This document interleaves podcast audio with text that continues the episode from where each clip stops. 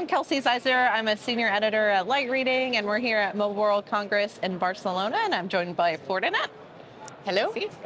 So I'm Angel Santos. I'm a business, business development manager uh, in charge of um, managed service provider. Yeah, well, good to see you. Hope your show's going well so far. Yeah, very busy. Yeah, super busy. Uh, so tell us a little bit about what Fortinet is doing of late in the SASE and SD-WAN space. Do you have any new um, features or, th- or things that you're excited about there? Well, if you don't mind, I will uh, start a little bit by the by the beginning about Sure. uh, about Fortinet, because Fortinet is a is a cybersecurity uh, company. We've been uh, very well known for our firewall and all our uh, security services, um, and we have realized that we could do a lot more for for our partners, specifically in the service provider side. So we've developed uh, our FortiGate solution to be able to support uh, SD-WAN capability. So that's why we've developed this uh, product for which we have been quite successful called uh, uh, Secure SD-WAN.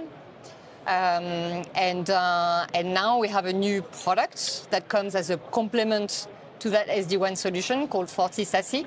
Uh, so we're clearly positioning ourselves as a single vendor SASE, having the whole spectrum of services from uh, SD-WAN, security on-prem, and security in the cloud. Okay. What are some of the key uh, security components um, within Fortinet's uh, SD-WAN feature set?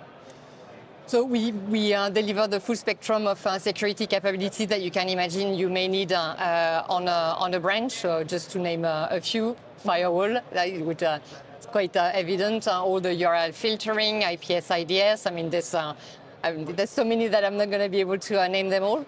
Uh, but what is important uh, nowadays, and we've seen that with um, much more transformation in the enterprise uh, network and the explosion of remote working and people kind of sitting outside of, uh, of the corporate network, uh, we have developed FortiSASE, which is actually based on the exact same technology of the FortiGate. So it's almost putting a, a FortiGate and other elements into the cloud to be able to expand those security capability for those remote users um, for wherever they are, having the exact same type of security policy, whether they're sitting in the office or uh, working remotely. Yeah, you already kind of addressed my next question was going to be how do you, uh, you know, better secure the home network? Because I imagine that presented some new um, challenges with um, folks trying to access their enterprise applications, but other people on the home network maybe playing Fortnite or something or watching Netflix like that. Yeah, so absolutely. So effectively, it's a, it's a bit of a, of a challenge for, for an enterprise.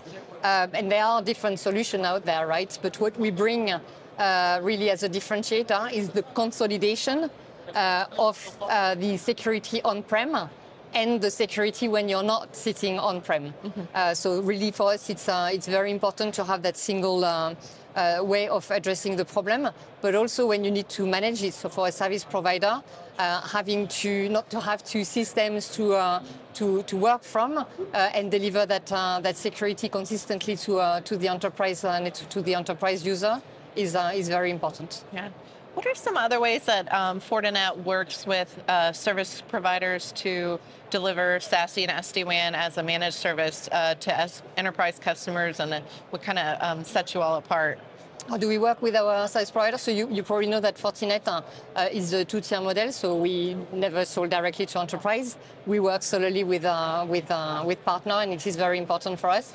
Personally, I'm dedicated to a tier one service provider, so the Orange, Telefonica, Deutsche Telekom, uh, uh, and Vodafone of, uh, of this world, and BT as well, uh, of course.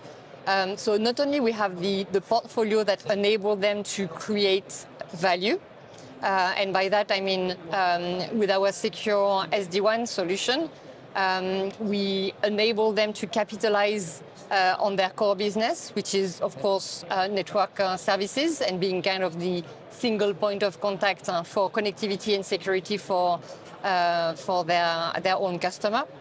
SASE is coming uh, as well as, a, as an addition. and we have a set of tooling that enable them to operate those services on behalf of, uh, of their customers. So not only we have the technology that enable the different services uh, all across, we enable our service provider to uh, create new services by adding the security on top of uh, the connectivity and give them the tool to create their own uh, managed, uh, managed services. So that's one example. We have other partners that are more in the reselling mode. Uh, so they would take our technology, kind of integrate them uh, to, So to the system customer. integrators. Absolutely, Okay. yeah. Yeah. Um, anything else that you're looking forward to at the show in particular? I know it, it, it feels like we're almost back to uh, normal capacity um, this year.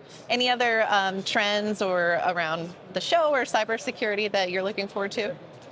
So I would uh, just uh, suggest that uh, people really watch out what's happening on the uh, on the SASE uh, on the SASE front because it has been kind of the buzzword for the past couple of years, but it was uh, a little bit of a hype. It meant different things to different people.